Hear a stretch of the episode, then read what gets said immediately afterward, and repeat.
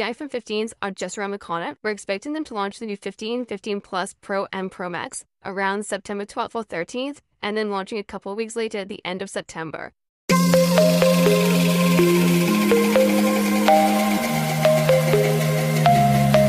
and the rumors are coming in thick and fast, but obviously nothing's been confirmed yet. It's all speculation, so take it with a pinch of salt. But here's what we know so far, and if you do enjoy this little bit of reckless speculation, then a like and subscribe will be lovely. So Simmers this year, there will be four new phones, and let's start with the two Pro models, as they're likely to get the lion's share of the upgrades this year. And first up, thinner bezels. We're expecting the new iPhone 15 Pro and Pro Max to have around 30% thinner bezels around the edge of the screen, down from 2.2 millimeters on the Pro 14 to just 1.5, which would make it the thinnest bezels on any smartphone ever.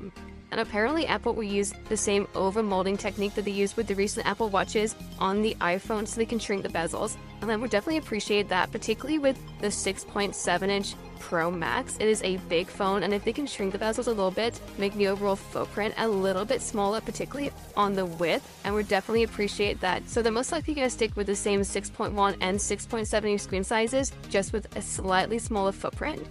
Sticking with the Pro and Pro Max, Apple's also rumored to switch out this stainless steel material for the band, the framer on the edge of the phone, to titanium on the new 15 series of both the Pro and Pro Max, whereas the uh, styled iPhone 15s will still be aluminium like the Pro models. But the idea is using titanium like we see on the Apple Watch Ultra should be more durable, a little bit lighter, and also hopefully a bit less fingerprinting.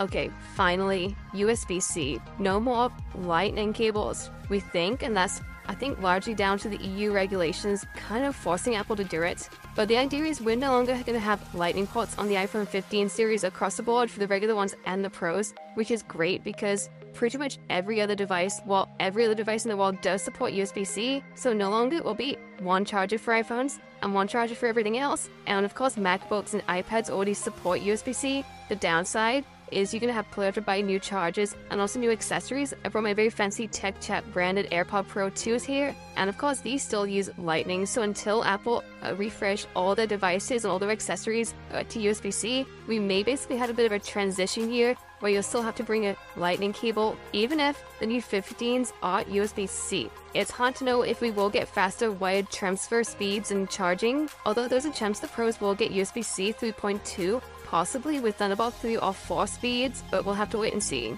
Next up, new chips. And the iPhone 15 Pro and Pro Max are expected to have Apple's brand new A17 Bionic chip, which is built on a 3 nanometer architecture, a little bit smaller than the 4 nanometer in the A16, which we'll still have in the regular 15 and 15 Plus. So just like the current 14s, the regular non-pro phones will basically get last year's chip in them, which is still an upgrade, but a generation behind the pro models. The problem is these chips are already so incredibly capable that we don't really see that much difference in performance year on year, so I'm hoping the new chip can unlock some new camera features and perhaps also improve the efficiency and save us some battery. Plus, there were also rumors around extra RAM as well.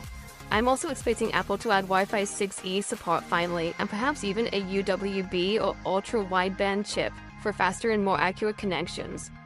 Let's talk about these cameras, and the rumor is that the primary lens will have a bit of an upgrade in terms of the aperture, going from f1.8 on the current 14 Pros down to f1.7, which is not a huge upgrade, but it will allow more light to be let in and hopefully reduce noise and give us a slightly better low light performance. But nothing significantly different there. Still with the same 48 megapixel main lens, which of course was upgraded from the 13's 12 megapixel camera, and still a triple lens setup, for the pros. A bit more exciting than a wider aperture though is that the rumored 15 Pro Max will exclusively get a new periscope telephoto lens, giving us either a 5 or 6 times optical, up from the current 3 times, because I guess my biggest issue with the iPhone's camera at the moment is the longer range zoom isn't as good as some of its rivals, particularly the Galaxy S23 Ultra, so a long range zoom would be great.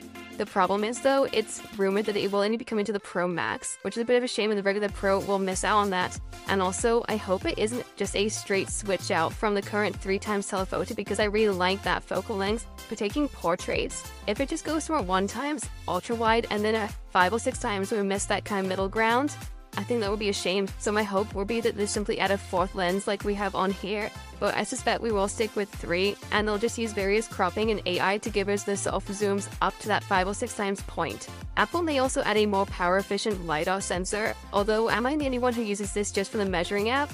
So on paper, these camera hardware upgrades don't seem particularly significant, slightly wider aperture, a longer range zoom on a top spec model. But I think what we saw with the recent Fold 5 and Flip 5 from Samsung is even though that camera hardware was pretty much unchanged from last year's models, what we did see was the improvement with the ISP in their new chip. Uh, so the you know improved processing, dynamic range and detail and all that good stuff. I think we have to see what Apple's Magic can do in terms of the software and the processing. Then we have the Dynamic Island, and this year is expected all iPhone 15s, including the regular 15 and 15 Plus, will have this Dynamic Island notch around the selfie, which is currently only on the 14 Pros. Now, some people don't like it, especially as it does take up more screen space than the older notch. But as more apps have started using it, everything from your boarding gate for flights, Uber, your audio waveforms, it's functional, it looks interesting, I really like it.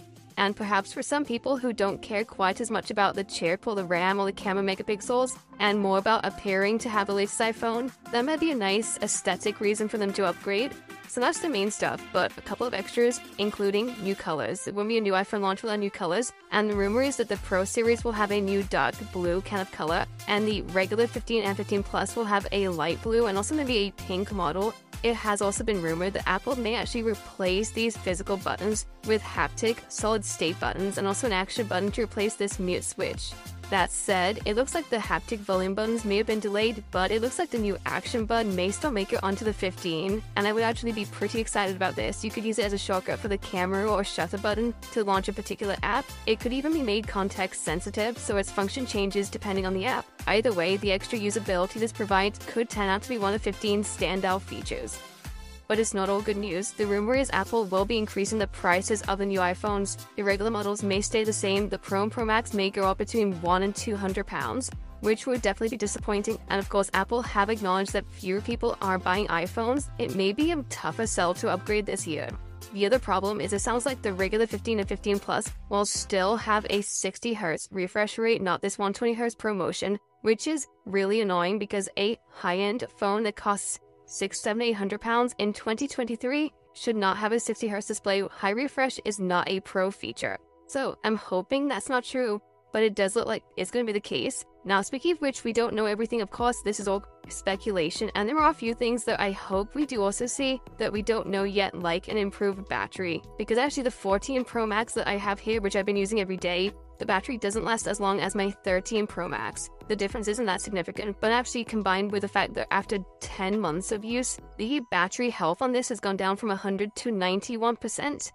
I hope we do see a bit of an improvement in the battery. I'd also love to see faster charging because again 25 watts just feels a bit slow in 2023, although we do also need to give Samsung this memo as well. And finally, I'm hoping iOS 17, which will ship on these new iPhone 15s, will be a little bit smoother and less buggy than last year. To be fair, it has got better, but initially when this launched and over the few months with the 14 series and iOS 16, I definitely did experience a few bugs with this. I think a lot of you guys did as well. So I'm hoping the new software with the new phones will be a smoother experience. But what do you think? Would you be tempted to buy a 15 or 15 Pro based on the room and upgrades so far or not? Let me know what you make of it in the comments below. And also make sure you do hit that subscribe button because I will of course bring you my first impressions, full reviews, and tons of comparisons when these do launch in the second half of September. So stay tuned. Thank you so much for watching guys. I'll see you next time right here.